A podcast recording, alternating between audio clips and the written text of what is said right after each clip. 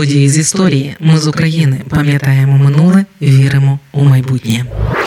16 березня 2014-го у Криму відбувся так званий референдум про статус Криму. Спершу його планували на 25 травня, потім перенесли на 30 березня і, зрештою, максимально прискорилися і вирішили влаштувати цирк ще 16 березня. Сепаратистська влада півострова провела псевдореферендум з допомогою російських військ і російських козачих загонів. Зокрема, рішення про входження Криму у склад Росії депутати Кримського парламенту приймали під дулами російської морської піхоти з БТРом під стінами та під наглядом сепаратистів сепаратистів. Це відбулося ще 27 лютого 2014-го. Тоді Верховна Рада Криму не лише підтримала варіант приєднання до Росії, а й призначила той самий псевдореферендум. За офіційними даними за призначення псевдореферендуму проголосував 61 депутат із 64 присутніх на засіданні. Але за свідченнями окремих депутатів тоді голосували не більше 40 депутатів. Голоси інших сфальсифіковані шляхом використання карток дублікатів. На референдум 16 березня 2014-го винесли два питання: про входження Криму до складу Росії на правах суб'єкта Російської Федерації та про відновлення Конституції Республіки Крим від 1992 року та залишення у складі України. Навпроти кожного питання був лише варіант однієї відповіді так, тобто варіанту залишити Крим на тих умовах, які є у складі України, або проголосувати проти обох питань, відповівши ні, не було.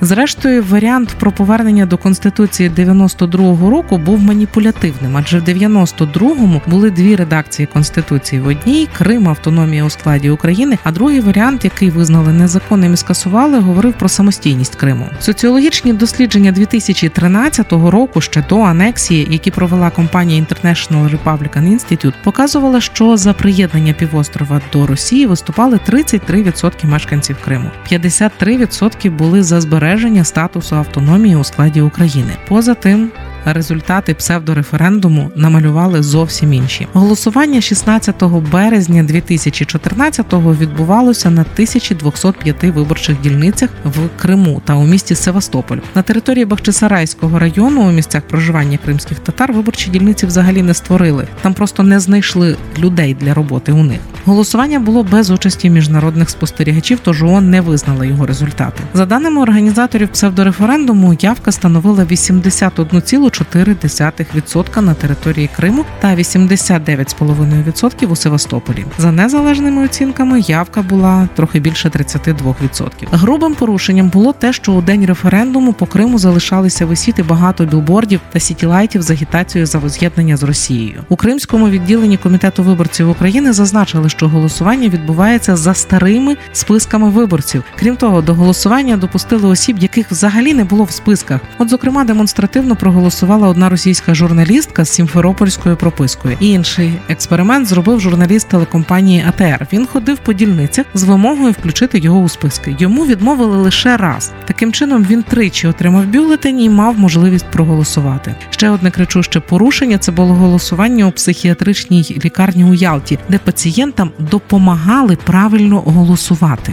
Результати були просто вражаючі. У Севастополі приєднання до Росії, начебто, підтримали 474 тисячі 137 осіб.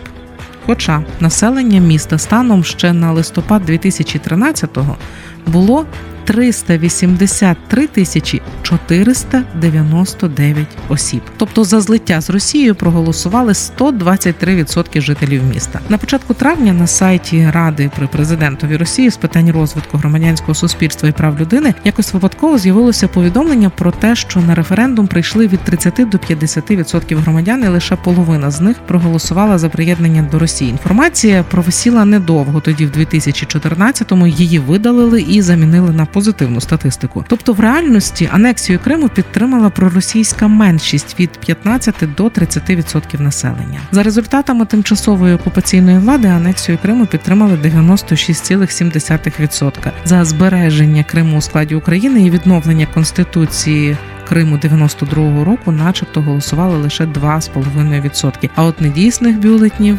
за звітами окупантів було менше відсотка. На момент підготовки і проведення референдуму в Криму, за даними української влади, перебувало майже 30 тисяч російських військових без розпізнавальних знаків. Кримські татари заявляли про спроби залякування за конституцією та українськими законами. Цей референдум не є легітимним. У центральній виборчій комісії України наголосили, що в українському законодавстві не передбачене проведення таких місцевих референдумів. Тож 7 березня 2014 року виконувач обов'язків президента України Олександр Турчинов підписав указ про призупинення рішення кримського парламенту про референдум щодо статусу Криму. Але це, як бачимо, псевдореферендум не зупинило. Росія ж визнала референдум, посилаючись на прецедент з визнанням одностороннього проголошення незалежності Косова. Російське керівництво посилається на закріплене в статуті ООН невід'ємне право народів на самовизначення і заявляє, що російське втручання у Криму проводилося з метою забезпечення безпеки громадян і сприятливих умов для їх волевиявлення. Президент Росії Путін пізніше заявив, що російські війська, які були в Криму відповідно до міжнародного договору про наявність там російської військової бази, справді допомагали жителям Криму провести референдум про свою незалежність і втілити їхні бажання приєднатись до Росії. Також він зазначив, що Росія не могла дозволити, щоб цитую історична російська територія з переважним етнічним російським населенням пішла в НАТО. Загалом Рада безпеки ООН оголосила, що вважає референдум нелегітимним. Так само нелегітимним відразу референдум визнали США, Німеччина, Канада, Туреччина, ОБСЄ, Венеційська комісія з роками. Тих, хто не визнає кримський псевдореферендум і анексію півострова, стає все більше. Водночас, тоді, після референдуму, відразу Казахстан заявив, що кримський референдум був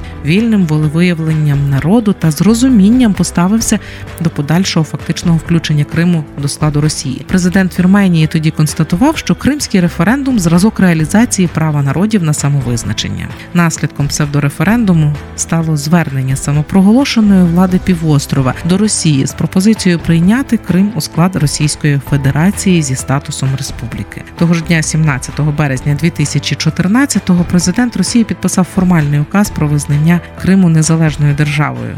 Зробив він це для того, щоб вже 18 березня підписати договір про так зване прийняття Криму і Севастополя до складу Росії.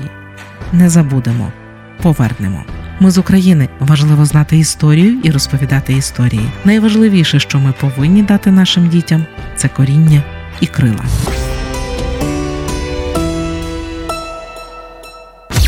Ми з України. Ми працюємо для вас. Ми працюємо завдяки вам, наші слухачі. Радіо Ми з України фінансують саме слухачі добровільними внесками. Кожен з них наш спонсор. Приєднуйся до наших спонсорів. Тепер допомогти Радіо Ми з України ще простіше. Заходь на сайт Радіо Ми з України, тисни кнопку Підтримай нас і обирай найзручніший спосіб підтримки.